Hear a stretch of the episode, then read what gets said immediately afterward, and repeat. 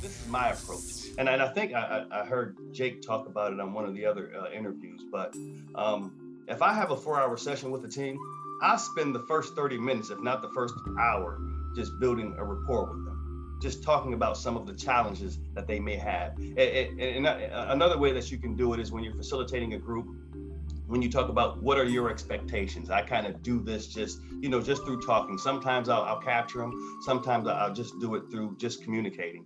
Um, but my intention is at the end of that session to make sure i'm addressing those concerns. Peace up. A-town down. yeah yeah. Okay. Okay. Usher, usher, usher, usher.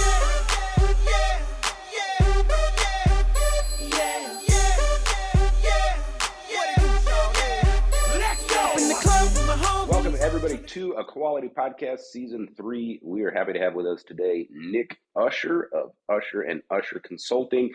Nick is the lead strategist and managing partner at Usher and Usher. And Nick, why don't you say hi to all of our YouTube friends? Tell us a little bit about yourself. Uh, well, good, good good morning, rather, or good afternoon. Uh, my name is Nick Usher. Uh, just kicked off uh, uh, my own business, Usher and Usher Consulting. Uh, and I'm very happy to be here with John and Jake. Uh, gives me an opportunity to uh, kind of clarify some of my thoughts with it also, uh, narrow down my scope and just explore the topic of operational excellence and continuous improvement. Yeah, awesome. We're uh, excited to have you on. I really like your, um, I don't know what the right word is, but like spirit, flavor, whatever online, a very positive person. I noticed that your, um, I guess your mantra is masters of our destiny, effective collaboration, and eh, collaboration, and sustainable execution, which I think is really cool, right? Because the first the first point has to do with ownership, and I just don't think you can have a continuous improvement program if you think you're a victim, right? And you know, I, I'm I'm not um, picking on anybody, right? But I've worked with a lot yes, of companies, and Jake knows who I'm talking about, but uh, I won't name them publicly. No, but I've worked with a lot of companies where the people doing the work, you know, the people that were supposed to be continuously improving, um, you'd always hear them say things like, well, corporate did this, or, well, we have to do this because so and so said so, or whatever. It's like, wait a minute. Are you master of your destiny or are you a victim? Because if you're a victim, this isn't going to work. We should just pull the plug, right? Um, mm-hmm. Effective collaboration. Man, it's a team game. You know, I use like sport metaphors a lot on the show, but that's because of my background, right? Mm-hmm. And I've seen how effective like athletics coaches can be um, in their leadership. And gosh, we need a lot more of that, like in the business world. And then, of course, sustainable execution. Like you got to keep the train rolling, right? So I've noticed like those aspects in your online presence. Really appreciate it, and so I was excited to have you on today. No, I, I, appreciate you acknowledging that, man, because uh, and you hit him right on right on the head, right? Um, that Masters of Destiny, to your point, if you don't take ownership, if you don't have ownership, um, it's not going to work, just like you said. And what we try to do is we try to uh, help create that ownership within the team, right? And there there's some basic things you, you you do, and the biggest thing for me is that awareness, right? Where do I fit in that puzzle? right? And when you are able to um, explain to individuals how they fit in the whole scheme of things, then it's a little it's easier for them to adopt it as their own right because you're going to gain you're going to get some input from them you're going to let them put their fingerprint on it um, uh, and, and again that's where that masters of destinies come from uh, when we talk about the effective collaboration uh, you spoke to it but during my trainings i always say there is nothing great in this world uh, that was done by one individual and sometimes I have someone in the crowd who's a smart aleck and says, uh, "What about Jesus?" And I remind them of the twelve disciples, right? You know, so there was still some effective collaboration there. And again, when when you take that ownership, when you partner with the right people, and sometimes it takes time to really figure out who those people are. You know, that's really how you get to that sustainable execution. And when we look at this whole thing, continuous improvement and operational excellence, based off my experience, um, that that's the there's some that's the missing key. That sustainable execution, right? Um, and again, I don't want to get too far ahead of myself. Uh, but when you talk about those three facets of the business, uh, working in the business, you know, uh, status quo, working on the business that improver grower and that protecting the business. I think that protecting the business is really where that sustainable execution comes in. But unfortunately, for some reason, um, audit slash assessments have become a bad word in, inside a business. And, you know, I, I challenge people to you know, you, you have to adult up on this, right? You have to be mature. You have to do audits and assessments because things will naturally go back to some type of chaotic state, right? If you don't. So uh, uh again, definitely uh, that, that is the mantra. I live by it uh, uh, and just working to, um, uh, you know, get it out there. I have to ask a question and I have to put it in the funnest way possible. But what do you intend to usher into the community? oh my God. hey, come on, man. well, well, so so so my passion lies around um, uh, developing people, right? Uh, and, and and it's not, and again, uh, it's not this big noble thing, right? I'm, I'm not I'm not gonna act like it's just super noble. It is something that I like to do, and it's kind of like you know, think about have you ever given someone a gift and they open it up and they get all excited and that excited feeling that they get the, the giver of the gifts also gets that that same excited feeling i get that when i develop people and i've also recognized that you can't develop another individual without developing yourself at the same time so so my passion is around personal development uh, it translates into um, uh, really helping others develop. Uh, and and if, if you were to ask me uh, what my mission statement is or vision statement is, it is to um, uh, do things that make a difference, uh, or, or, make a difference doing things that make a difference with people that want to make a difference, right? So, so when we talk about ushering it in, uh, far as operational excellence and, and continuous improvement, um, I'm not looking to try to convince you that this is the way to go. I'm looking for for uh, teams that understand the value proposition of it, um, have some ideal uh, and and uh, are stuck in some type of place, right, where they're wanting to move forward. Uh, if you need to be convinced, uh, you know, you're really looking to talk to someone else. Maybe John, he can help you. Help you. it's a, yeah, it's a it's a really good point, right? Because there's like this this uh, curve of development for organizations and individuals within the organization, and there's sort of this horizon, like you reach this point of self awareness and emotional intelligence, mm-hmm. right? Where you can see outside of your own ego. And that happens for everybody at different points of their development. And it, it never really stops, right? It sort of gets bigger and bigger, right, as you go along. And, but there is a break point. There's like a tipping point where you are now open to accepting continuous improvement as your modus operandi, as this is how we do business. And until individuals in charge and the organization as a whole reaches that tipping point, uh, it's kind of spitting in the wind. Like you just you can't get the team to do it, um, and and that's what I found in you know in my personal uh, personal journey. And this uh, Red Bull hashtag not sponsored was a great uh, upper. Yeah, not sponsored so, yet. I am going for a downer. Anybody want some Sagamore rye? Oh, he's right into it. Yeah, that's right into it. What do you have, Nick? We didn't even go over this before the show. Hey, like half the time we're drinking something. I'm a tequila man. Tequila. Oh, all right. As long as it's a tequila, I'm I'm open to try it. Well, one of my good go. friends, we were doing a project together, and I was given this little gift. Okay, okay. Maker's so Mark. That's pretty good, right? I'm there. getting into today. All right. Oh, so so that's what you're gonna get in. Oh, I, I know this is like uh, uh, this is, might be a dangerous question, but Jake, uh, that's what you're gonna get into for the game. It is a dangerous question. I'll tell you of all the memes and fun stuff I've done in the world, I could not give one single damn about the sports world. Oh, you you know, you follow. I do know. Yeah, you definitely know. I don't. I don't give a tot. I have to listen to John call me and go, "Did you watch Ted Lasso? That last episode was pretty good." And like, oh, I, I do not care. Hey, don't worry, man. I'm I'm I'm not the biggest game fan myself. I'm watching the Super Bowl. I watch the playoffs in the Super Bowl, but if once you start getting into who got drafted and who's doing that, you lose me with all that, right? You know, I just enjoy I, watching the good games. There's good commercials, right? I watch That's the Super right. Bowl for the commercials.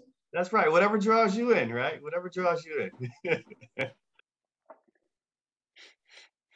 Not bad. Uh, hat tip to Sagamore. They're uh, local here in the great state of Maryland. Um, okay, so yeah, talking about continuous improvement, operational excellence, right? That journey and in coaching and helping others. Um, it it seems like there are some sort of underlying principles. One thing we were talking about kind of before the cameras were rolling um, was about how your approach can't be command and control. It's like oil and water. If, if you're trying to do continuous improvement, but you have a top down command and control uh, approach, it just doesn't work. You want to expand on that a little bit? Uh, yeah. So, so when when individuals feel like you know something is being pushed on them, um, they they we already have a, a natural tendency to reject change, right? and it's crazy because we're in in the change management field but we even reject that change right? All day. that's right. Yeah, all the time yeah. Time for us to really um you know um absorb it digest it and then figure out you know uh, how it's going to work for me. So that with them what's in it for me? I think that is huge right? And and and when we talk about introducing continuous improvement. Now, and again, this is my approach, and, and I think I, I heard Jake talk about it on one of the other uh, interviews. But um, if I have a four-hour session with a team, I spend the first 30 minutes, if not the first hour, just building a rapport with them, just talking about some of the challenges that they may have. And, another way that you can do it is when you're facilitating a group when you talk about what are your expectations i kind of do this just you know just through talking sometimes i'll, I'll capture them sometimes i'll just do it through just communicating um, but my intention is at the end of that session to make sure i'm addressing those concerns or, or their, those expectations and what i find is when you can point to it at the end and say so did we take care of this expectation or you speak to it did we take care of this expectation then you start getting some of those people uh, you know, saying, okay, I, will give it a shot, right? As opposed to it being forced down their down their throats. And and there's some there's some rule of thumbs out there, right? When we're when we're talking about introducing this, um, and one of the rule of thumbs that I recall, and I'm not big on remembering who said it in what year and all that stuff, but um, basically, when you when you if you got ten people in a room, one person is going to be an early adopter, right? Uh, eight of them are going to be on the fence, and then you're going to have that one person who we consider to be cave people. Have you guys heard that term? Citizens against yeah. everything, right? No matter what you say, you're not going to convince them. So our job is to really try to get those people that are on the fence on our side, right? And when you go in there and you address that that with them, what's in it for me? And that's what people want want to know. And I know, you know, when, when you're inside meetings with a group of people, nobody really wants to ask you those questions. But as soon as the meeting's over, people are, are coming up to you asking you questions about, you know, how is this going to impact me? What is that all about? I really promote um, that type of open communication. But I know it takes time, right? Because when you first come, you know, people don't trust you. Uh, you don't trust them yet either, right? Um, but again, you're, you're, you're, trying to build that rapport. But when you take the time to address that um, that with them, um, you, you improve your, your, your ability to gain higher levels of commitment and engagement. Um, and, and John Maxwell speaks to there are three questions that we ask anytime we meet anybody and i believe these are these are true. And and you know after i learned them i started reflecting on them more. And i'm like yeah you, you do see this. So the first question is uh, can i trust this person? All right. Um, the second question is um, does this person care about me? And then the third question is what can this person do for me? Right and you may get a skeptic out there or a naysayer who's saying, you know, everybody wants something. You're damn right. Everybody really does want something. And now your job is to figure out uh, what that is. And sometimes you can't give it to them fully, but you can marry it with an ideal and and and get to the understanding that hey, there are 10 things you want. If I can get you three of them, would you be better off then than you are right now? And once you gain that commitment, then you start getting people to say, okay, I'll try this out. I'll try that out, right? But it's going to still take some a, a level of engagement uh, where it goes back to the responsibility of, of the leaders, right, with inside that organization uh, um, to really keep promoting and motivating around that idea, right? Unfortunately, um, with this continuous improvement, in my experience, the reason why it fails a lot of the time outside of that sustain that that sustainment piece, right, with the audits and, and assessments, is because it's not reinforced at the level that it should be. Um, too many people think it's a one and done, and there are very few things in life that are one and done, right? You you need that you need that follow up, and if if the leadership team does not understand their responsibility in reinforcing that um, daily, preferably, right? Um, the motivation of the team to follow that um, begins to diminish because it seems like, uh, you know, we're talking out two sides of our neck, if you will, right? So I, I think there's some follow up with that that that needs to take place uh, with get with, with getting your team involved and engaged, but really, you know, really putting that onus on them. So with us at Usher and Usher, what we do is we, we tell you right on the website, and, and if we when we have the conversation, I explain it to you up front. Our main focus is to mentor, coach, train, and facilitate with your people doing the work. Now, we have services where we can come in and we'll do the work, but when you talk about your ability to sustain that, you're going to be more challenged because then it turns to, oh, that that that was Nick's project, right? And I know you guys have, have been through this before. You know, I think the biggest, the the the, the best thing that we can do for organizations is go in and try to impact that culture. And I think the easiest way to impact that culture is to really hand over the bulk of the activities, the doing, to the people inside that organization so they understand uh, the different dynamics around that concept, right? Um, you know, what success looks like, what failure feels like, um, and, and, and, and, and then they'll be able to really sustain those gains and move forward. So again, when we talk about principles, one of the first principles, uh, if you say, if you say continuous improvement, we'll say respect for others, right? And I say nonsense. I, th- I think respect for others is just a common courtesy of the uh, of, of mankind, right? You Didn't think we had to write that down, right, Nick? Didn't think right. we had to write right. that down. Don't exactly. people respect each other? Like those two right. should be pretty understood. That, right. That that should be obvious for anyone. So so and, and when we talk about these principles, right, you wanna you wanna look outside of. It doesn't have to be just what you what you think continuous improvement or operational excellence is, right? So I have a book coming out. It's called The 12 Powerful Principles of Leadership, right? Uh, and the first principle, uh, and th- this is how I wet people's uh, whistle with it, if you will. But the first principle is philosophy, right? What is your philosophy? If you're the pessimistic guy, um, typically it's, it's probably not going to work for you. If everything's if everything's a woe is me, right? Uh, that's Jim Jake. Rose, that's yeah, that's, that's definitely Jake. Right? is the pessimist. You know you have those guys, but you want to be more on the optimistic. We can do this, right? We can do this. We're, we're going to bump our head a few times, but we, we learn the most from bumping our heads, right? Uh, and if you follow these 12 principles, when you get to that 12th principle, uh, that 12th principle is, is power, right? And and many people, you know, sometimes I get the whoa power, you know, isn't that self-serving? It isn't. You know, that's just the way if you think it's that, that's just the way you think. The power that I'm talking about is power over your dominion, right? Uh, power over over really understanding how how how how team teams uh, work, right? Those five stages of teams, right? When you know that, you're more equipped to, to deal with that.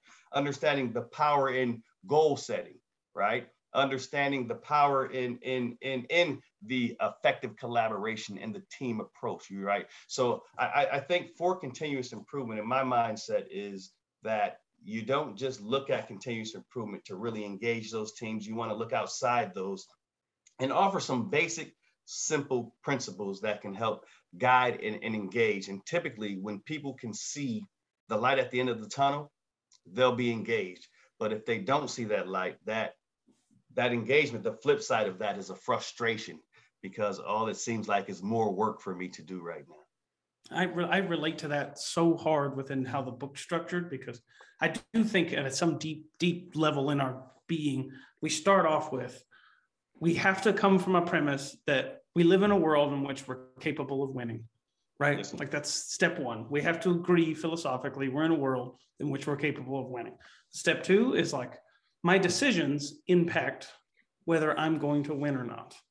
Yes, sir. And as soon as we've come to terms with that, step three, I'm electing to win, period, full stop. And like you enter this mode where you are the master of exactly what's going to happen. And all yeah, of the rules, regulations, what you thought were in your way, like kind of kind of fizzle out. Mm-hmm. Yeah, and if we rewind a little bit, you know, talking about that like kickoff meeting, or the first first meeting with the team, um, and the emotional intelligence, like the external awareness of what are these people feeling right now, right, mm-hmm. uh, and how can I address their felt needs um, in a way that advances the business objective, right? That's it's a learned skill, and it is tied into personal development, right? For for me as a consultant or as a helper, I can't do that effectively if I lack that vision, right? And I, have seen this, you know, um, more than I would like to, and I've I've been this person too in the past, right? But you'll watch somebody that is supposed to be a coach, right, leading a continuous improvement project or something like that, and you sort of abstract your attention to the whole room and the energy in the room and what's being communicated instead of the specific words that the coach is using. And you'll realize really quickly that you know what this person uh, is trying to do is like build themselves up reinforce their expertise. Um, you know it's all about them. And you know they see success as people talking about them as an expert or awesome or something like that and it's very ineffective it doesn't usually result in transformational change right? But for me personally, you know, I had to grow as a person to be able to see that, right? Uh, mm-hmm. That I was doing that. Um, I don't know if there's a way to to like get people over that other than just going through life, you know, and and doing it until you're you sort of uh, develop that self awareness, right? Um, I think you have to work for the right terrible people, John. Like that that's just a requirement. I, I mean, yeah, it, it, could be right. the right terrible people, huh? but so so so John, and, and, let me see if I'm capturing this correctly. So when you talk about um, you know, the individual who's looking for the accolades, are you talking about the trainer slash facilitator or the individual, the audience, a person in the audience at that time? No, I'm talking about the the facilitator, right? Yes. The person okay, who's supposed to be the coach. Yeah, that's what I thought, and and, and um, I, I think most of us start off that way. I think most of us start off that way because we are looking for uh, some type of validation on our ability uh, uh, uh, to, to lead a team, right? So when people provide you with those accolades in our minds, in our immature minds at that time, it provides it provides again that that that permission, right, to lead uh, with some type of authority. So I, I think um, there's there's nothing necessarily wrong with it when you begin, but you don't want to stay in that mindset. To your point, you want to build the emotional intelligence. Uh, one of the things that I think I've been blessed with is um, I, I, I truly believe that everyone has a level of genius in them.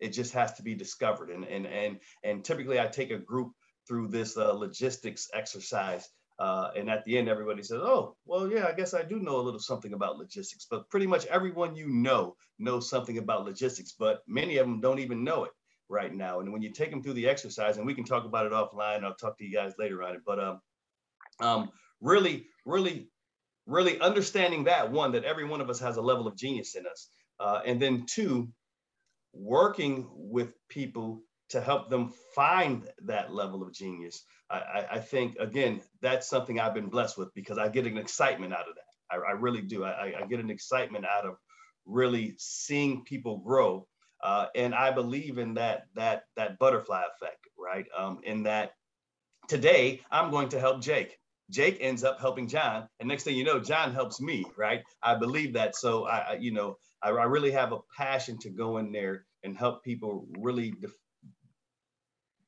understand better themselves, right? And I think that that's what continuous improvement is is, is really about. It's really about, uh, you know, continuous improvement in itself. You know, it's geared around improving the business, right? But if you say, how do you improve a business? Um, and again, there can be many answers, but one of the one of the key answers to me is you have to improve the people, right? And once you start improving the people and you get them to buy in on that personal development, and typically that's not it, it, it's not super hard, but it can be difficult because most of us really want to improve. Uh, I thought I think in, a, in an earlier podcast I heard you, John, uh, or someone talking about meeting people where they are and I think that's critically important uh, uh, in change management. Uh, uh and at the same time, and, and Jake, I believe uh, Jake talked about it, uh, but you also have to pull them to where you are also, because you have to be careful not to not to um, be, be pulled down too far. So when we talk about this continuous improvement, there should be an engagement. You want that team to put their fingerprint on it. Um, I think there is going to be uh, uh, there's going to be some prescription too, right? You have to have some type of prescriptive pres- prescription in there because if you don't, uh, people will just become confused. And that that is the thing. That right. is the thing that is not being said enough within this community. Of course, you're bringing in an expert. Of course, you're facilitating change in a direction yes, they're going to have an idea of what directive that goes. There will be a prescription involved. It has to. Yeah. Let's let yeah. everybody come up with whatever they want, and we're just going to go in that direction. No. Let's That's all right. join hands around the campfire and sing "Kumbaya." Yeah, yeah, yeah. Nah, nah. You're gonna you're gonna have that. You know, when they talk about when we talk about um some of the basics of, of continuous improvement, when we talk about those three prongs of of, of uh, leadership standard work, uh, visual management, and accountability, right? Um, you know, I, am a big I'm a big believer in uh, uh, where the intent is unknown, abuse is inevitable, right? So you talk about leadership standard work, uh, visual management, and accountability. But I can tell you right now, if you start off with my opinion, if you start off with leadership standard work, especially on the manufacturing floor, without some type of visual management, you will confuse your team. You can you can see this all, all the time where someone's read a book or something and they say, I want my leadership on the floor. And if you go and you watch these leaders on the floor, you can see that they're they're wandering. Well, I, what, what does Zig Ziglar say? Uh, you can be a uh, wandering generality or a meaningful specific, right? And I think I think if you if you don't do it in the right order, you create more more pain than pleasure, if you were right. You hurt your system, right? Uh, so so many people in this operational excellence community, um, they know the ingredients. You can look them up right now. You can look them up uh, online anytime, and you can see the the hundreds of tools that are in the the continuous improvement toolbox. Um, but very few really understand that recipe, right? And that recipe, I'm saying, preheat the oven at 400 degrees, right? I don't know if you've ever tried this, but I remember some in my early baking days. I'm like, preheated, man, screw that. I'm putting it in right now. I don't got time to wait for this, right? it doesn't turn out right. And then right. I'm, I'm, I'm cursing the pans, I'm cursing the ingredients, right? But I just didn't follow the recipe. So the ingredients are all out there. Um, but I think we do, challenge comes around really following that recipe and and another rule, right, John? If we talk about um, uh, this is one of the the end all be all principles for me, right? It's it's the law of sowing and reaping, right? Uh, what you sow, you shall reap, right? Or or what you are looking to reap, you you've got to sow first. If you want to say it in a different way, I think along those lines, too many people who are looking for the services that we offer who are engaged in this type of, and not really engaged in this community they may see a little snippet they forget that it takes time, right? You can show some quick gains. And again, I've been doing this long enough where, um, again, there, there, there, there are games that you can go out there and do and show some quick gains. But the question goes back to, are they sustainable? And, and I would say within the field that we're in, sustainability is really the biggest missing link that I'm seeing. 20 years ago, there, this is real. 20 years ago, I told my wife, baby, I'm, I'm getting my, my black belt.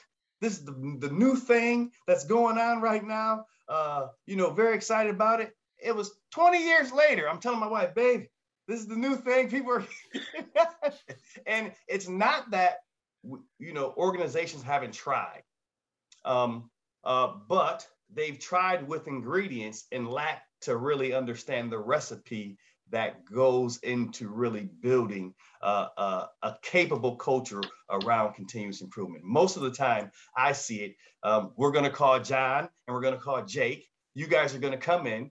You're going to do most of the work for us, and then you're going to leave, and we're supposed to sustain it. But we have no idea of the whys behind what's going on with it, right? So this is again where I go back to us as as practitioners, as consultants. The best thing that we can do is work towards impacting that culture.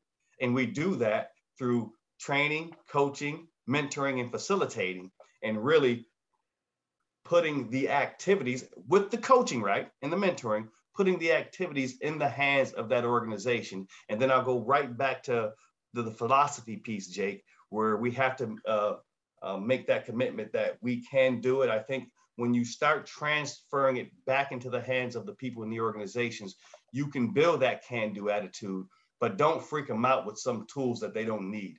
Um, I read someplace that this continuous improvement in operational excellence is it is extremely it's it's it's, it's extraordinarily difficult yet at the same time extremely simple so our the best thing we can do is simplify yeah so if i could you know kind of tie it all together tie it back together um, the tools and methodology, right, are always relative to the person using them and the context and culture, right? And that kind of jives with that like recipe metaphor, like do you have the right recipe kind of thing.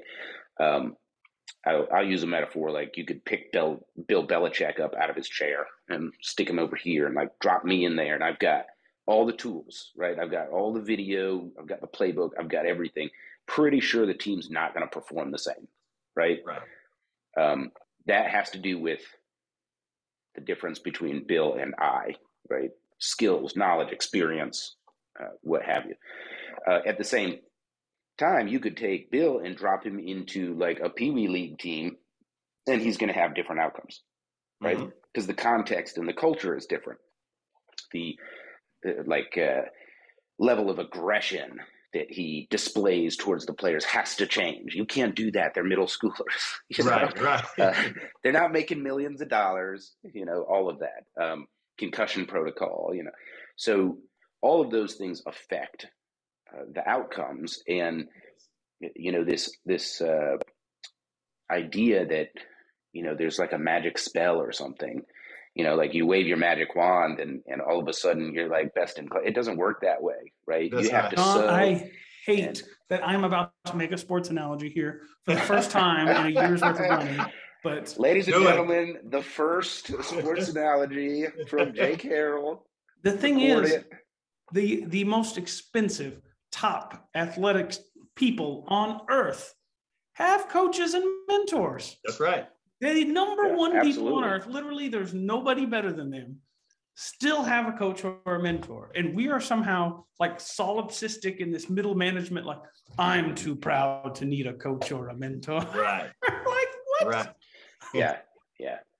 Well, going back to the psychology thing, you know, and the maturity thing we're talking about, you know, I thought it was a great observation that some of the egoistic behavior we see, you know, is a need for validation right? Mm-hmm. Um, some of it it comes from I think a closed worldview where uh, the person is approaching everything from a, a, mindset of scarcity. You know, I have to defend my turf. I have to defend my slice of the pie. You know, whereas an open mindset or you know, a mindset of plenty is not only is there enough pie to grow on, but it's getting bigger every day. We right? see that in the consulting space all we the time, don't we, John? Space. Where yeah, somebody else is like, "Well, you offer the same service I do, so we're not going to do work together." Do you think in a thousand years, Nick, if you were going to go into an organization and do some consulting work, I was in that same place, that we would have any impact on who's going to get a job or I'm going to take money out of your pocket or you out of mine? No. No, no. We don't even know the same people. Odds are I would never even talk to those guys. Jake, yeah. we talked about it earlier effective collaboration, right? So when we talk about effective collaboration, again, and this is where I talk about principle based, right? Principles or laws. Effective collaboration applies no matter where you are. So us being consultants, it still makes sense to collaborate, right? There may come come a time, uh, and, and, and most likely it will, where you have an expertise in something that I don't, but this is still a potential client. I don't want to lose them totally. So it, it, it would behoove me to introduce them to you, right? And, and we we keep we keep that same thing. Same thing on your end, right? So I think that effective collaboration goes uh uh goes just just it's it's kind of universal. Uh to, to John's point, um uh when you talk about the the fixed mindset and the growth mindset. I, you know, I'm, I'm paraphrasing what you talked about, but that, that's what you were talking about, right? Some people have this fixed mindset. There's only a finite amount of this right now, and I don't want to give up. You know, I don't want to lose out on that. And then you have that growth mindset, like there's enough for everyone, right? And and we're going to grow on that. And and when we talk about going in as a consultant um, uh, with these teams and and and and really having that that um, that that ideal that I'm looking for accolades. Again, I, I am still going to chalk that up, and I I know we have some more some people who have been in consulting for a while who still may be seeking those accolades and want to be the smartest person in the room. Um, but I, I, would challenge that on the maturity or of that or that emotional growth, emotional awareness that you talked about, right? Um, and once you understand that it's really not about you, it's about them then you begin to uh, uh, uh, uh, become more aware, you know, emotionally around uh, what what your main job is uh, with the teams that you're engaged with. All right, John, I got permission before the show, so you need to drop a little music for me. Uh oh. You, you need to drop a little music for me, like you did right before you hit record. What What is he about to do? Usher, baby. What are you talking about? Oh, oh, okay. Usher, baby. I'm gonna add that for the camera, John. Afterwards. Mm-hmm. Usher, mm-hmm. baby. Mm-hmm. that was terrible. I'm cutting that. was the, it was the worst. Like that's no, not, that's not right. out of touch Maryland man. hey, what did they say? Les Brown will tell you, uh, if something's worth doing, it's worth doing bad until you can do it right. Yo, there you go. I, I, I, was just talking with the CEO of SNIC Solutions over dinner the other day. It was after my LinkedIn Live, and he was like, where would I go? Like we're just having a conversation about like public speaking, getting into that world, growing it because you know I'm all over social media, right? And my number one advice was just go out and do it bad a couple of times. You'll learn. If you watch the first video between the two of us, you know, it's it's my fat butt sitting on a couch at home in our apartment, just recording and talking. Like this has just been the result of getting out and doing it. It's not like, well, I went and studied at Harvard School for Public Speaking and I took my dissertation with Sir Leonard at Oxford. No, just get out and do it. Come on. At the uh, Stanford School of Podcasting, we uh, yes. learned how. no, you know, you, you say that, and, and really, that that's one of the, the, the biggest things I like about your, your show is that this is what continuous improvement should be about. It should not be, uh, you know, uh, too formal, right? And, and to your point, you know, this is from the Harvard business. No, no, it should not be that. It, it should be personable. And, and I think that's what we we missed. I forgot. Uh, um, oh, and I want to jump back real quick because uh, John started talking about uh, really um, you know, how do you go in there and effectively engage the, the audience, right? Uh, now, now one of the things, uh, so this is a question I ask all, all the time, you know, I'll say, if you have a full glass of water, can you put more water in that glass? You know, and people think about it a little bit. And the answer is yes. But first, you have to pour some out. All right. Now, when for me, what I do to engage audiences is when I first meet them, they don't know who the hell I am. So why should I listen to you? So the first thing I do is I listen to them. And when you talked about really, and I'm paraphrasing again, John, but you talked about really being able to satisfy the needs and expectation of the customer. When you give them an opportunity just to freely talk about some of the obstacles right? And those obstacles can translate into fears or, or habits or distractions that are getting in their way. Uh, when you give them an opportunity to let some of that out, um, to me, that's giving them a chance to pour out some of that stale water, if you will, right? And then once they pour some of that out, now they have the capacity to accept some of that, if you will, fresh, cleaner water that that you're introducing to them. So I think that's a big that that's one of the ways that I use to begin that process of engagement. There are too many times I think, and, and I've done this, I'm guilty of this. You know, I've been, I've gone to companies, I have my my agenda laid out, and no matter what's going on, I'm gonna get through that agenda. Right. And I, I think that is so ineffective.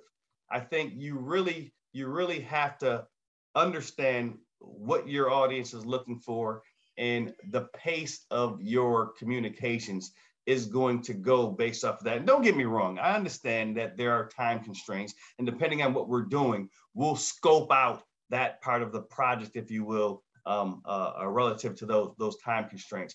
But uh, but but too often, there's this got to get through it, got to get through it. I remember in school I had instructors got to get through it, and I remember, and I was the guy probably I probably got on people's nerves, but I was the guy to be like, hold on, if I'm not understanding this, why would we? What's the sense of going to the next topic, right? So making sure the people understand what you're talking about. Um, I'll, I'll, refer to a um, uh, one of, another one of your previous po- podcasts uh, where you guys talked about that. You know, again, paraphrasing. Don't make it too difficult for them, right? And when we talk about getting to building these high performance teams, I think you have to have some type of uh, uh, uh, uh, strategy deployment. And, and again, you could say that, but all it is is what's your vision, mission, and values? Why is that important? Because the vision is, you know, where are we trying to get to? Mission is how we're going to get to, and the values, those should be, those should guide the decision making, right? As we go through it, um, you need to have some type of uh, uh, um, um, KPI, some type of measurement, so we can understand where we are, right? And you can add all these fancy jargon words around it, but really just understanding where we are, how we're trending. Um, then you have to have some type of strategy. And typically, most projects I go through, again, I use the DMAIC. Now, there will be some people out here who says, well, Nick, you don't use the DMAIC on every project. And I'm like, I disagree. You don't have to go you know, you don't have to go crazy using, you know, 300 tools. You need three templates under each letter to still That's right. That's right. right. Yeah. I, yeah, exactly. You make it simple. My, my last green belt class that I that I trained, um, when they talked about their their their project, and, and again, I used the med. I said, guys, I know we went over all these tools. Don't be nervous. I'm going to tell you 10 of them you can use to bring your project to fruition, right? Uh, and, and, again, just quickly, I'll say, uh, uh, when we talk about the intent of the project charter in the define phase, right? Again, do the project charter. Now we know there are other things that's going to come out of that, but do a project charter in the define phase. You're going to have what you need. The intent of that is calibration of the team, right? Uh, in your measure phase, do that SIPOC. And then you know a PFD is going to come out of that, but you're going to really understand inputs, outputs, customer suppliers, right? You're going to really understand that. When you get to the analyze, your your uh, Pareto, your your fishbone diagram, um, your check sheet, and I'm in, in five whys, right? Again, very simple. Don't don't bog them down. You can jump into C and E matrices and all this stuff, but don't bog them down. When you get to the uh, improve phase, I always say it's really going to be about brainstorming because your improve phase is going to be based off the experience and knowledge of your team. And then when you get to that control phase, three basic elements some type of standard operating procedure, a visual management, if you can put that up, and typically you can, and then some type of auditing assessment to make it work. That's a whole project right there, right? But too many times we go in and we we confuse them with these crazy tools that they're like, oh my god, this is overwhelming. John, can well, we get a, your, can we get a LinkedIn short that's just DMAIC in 90 seconds with Nick Usher? DMAIC, yeah, just we can totally whole, do that. You know, what would but, be a week's worth of training and just like a 90 I'm seconds. You, man, that's it. But what you're like getting into, Nick, is like the epistemological basis of what we do right? Um, answer this question, right? Name a tool that we use in continuous improvement that is not essentially oriented towards communication and alignment. I mean, if you mm. think about it, like every tool we use, yes. the entire purpose is to facilitate communication and align on what we think we know. Like that's yes. it, right? That's it. So if your mind is oriented that way, right? If you are already thinking, hey, I need to communicate crisply and clearly, and we need to be aligned on What are we trying to do? What do we think we know? What direction are we going? Well, then you're you're going to be successful. But if you don't have that mindset, I don't care what tool you use, it's not going to be that effective, right?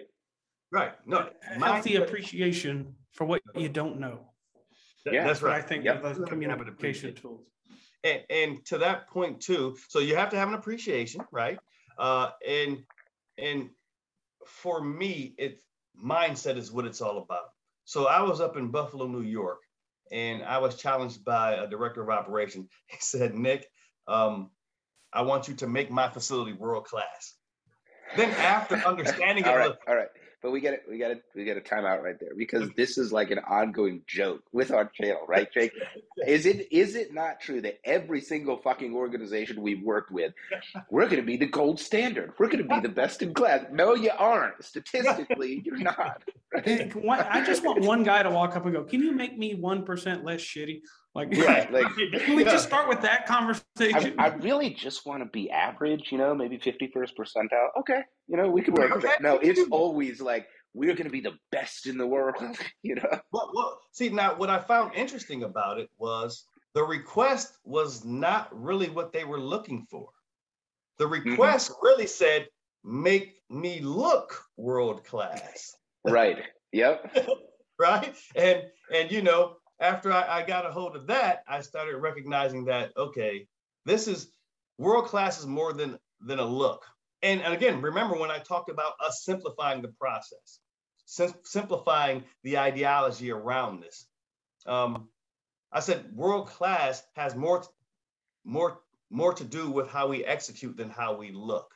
And I said, in a simple, t- to simplify it for you, this is what I would say you you can move toward that, but we need to have a vision of making sure the people on the floor know 80% of the same information that the leaders know. Right. So, and, and, and I really believe this. I believe when you're on that journey towards world class, there's a higher level of transparency. Uh, people are aware of what our goals, our initiatives are for that year, what our objectives are. They understand how they fit into that puzzle. They can make decisions at the lowest level because they understand what our values are. Those values should should define criteria of decision making, right? And now you're moving more towards that world class. Uh, but again, if you're just looking for a visual, just know that won't last for for any extended period of time because people won't really understand. Uh, again, if you talk about Simon Sinek, the whys behind it, right? And that's where again those initial engagements the simplifying the tools, helping people understand what's in it for me, helping them understand that how they can contribute because there is a level of genius in all of us. It just needs to be pulled out. Um, and and and then uh, that effective collaboration, right? Right. And, and, and, again, I'll go back. That master of master of destiny, I applied in different ways because I, I typically tell people, hey, this is this is the initiatives of your organization. This is where your organization go is going you have an opportunity to be part of the solution, right? You can help generate ideas. I'm not promising you that all of them will be uh, used, but they will be heard. Or you can sit back with your hand crossed, and you know what's going to happen? Somebody's going to tell you what to do. It's a, it's it's one or the other.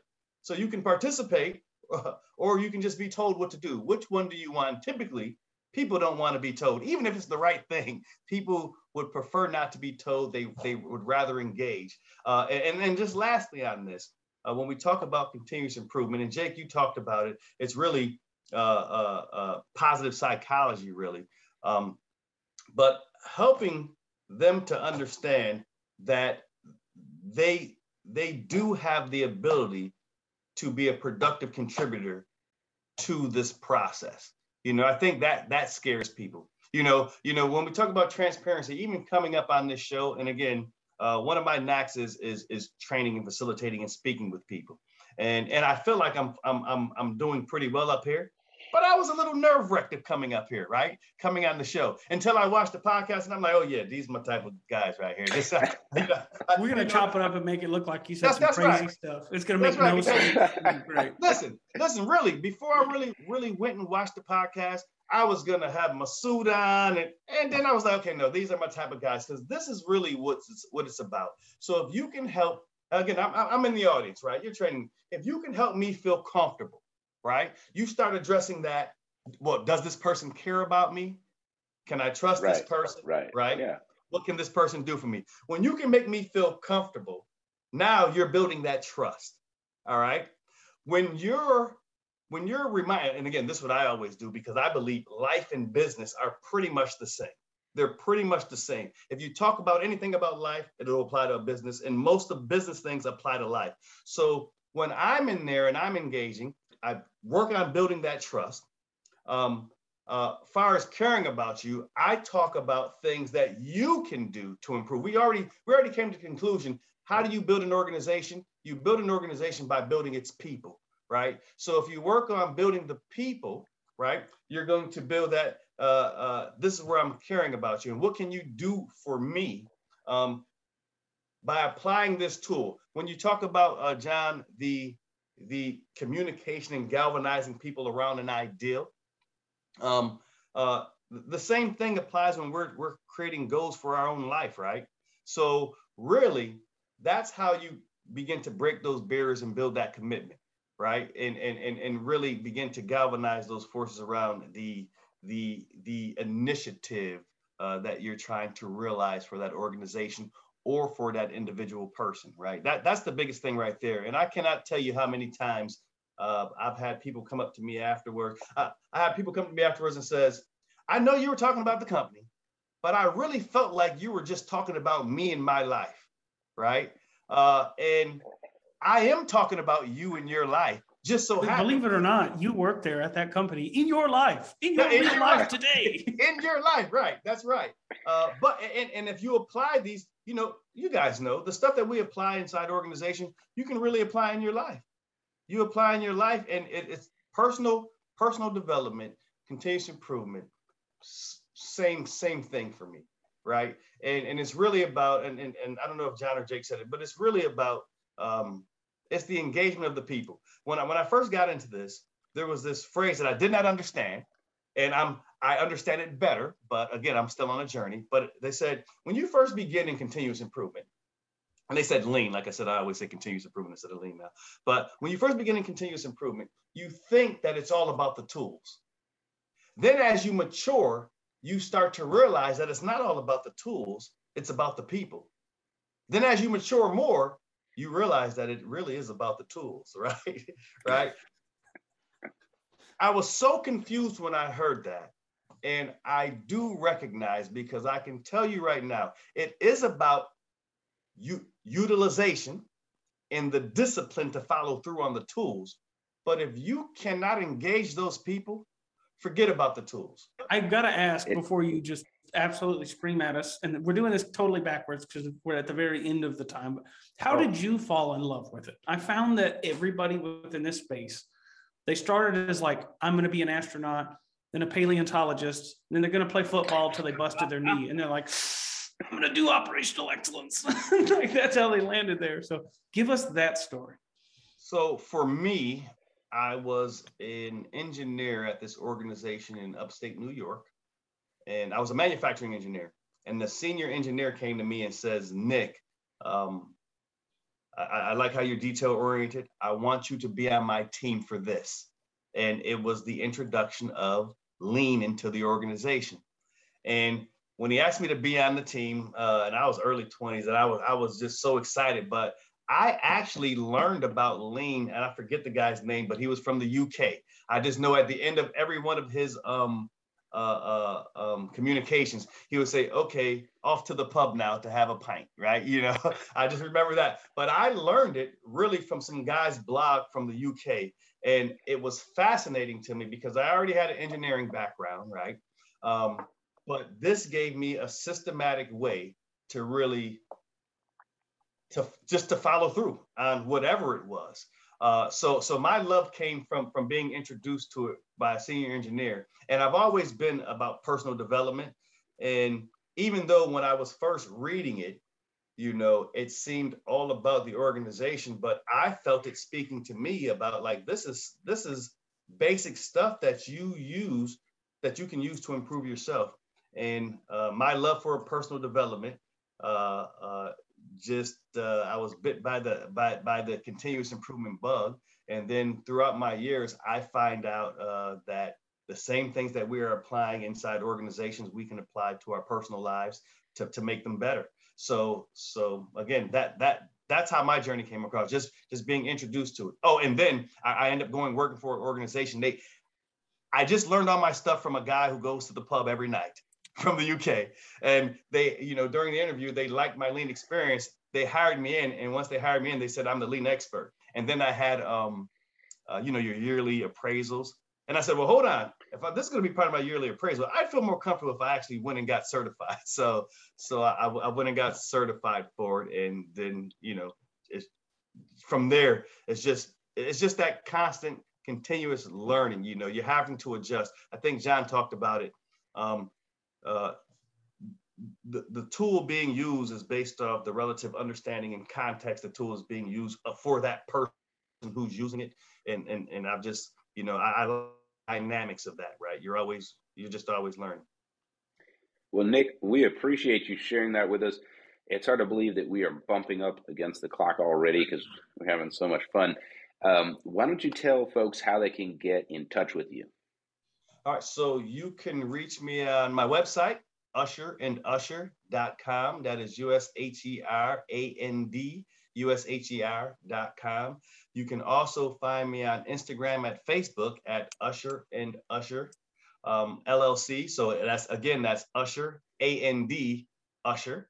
Um, uh, and uh, again, if you check out the website, you'll see my, my business uh, phone number up there. Uh, you can reach out, leave a comment. I'll reach back out to you.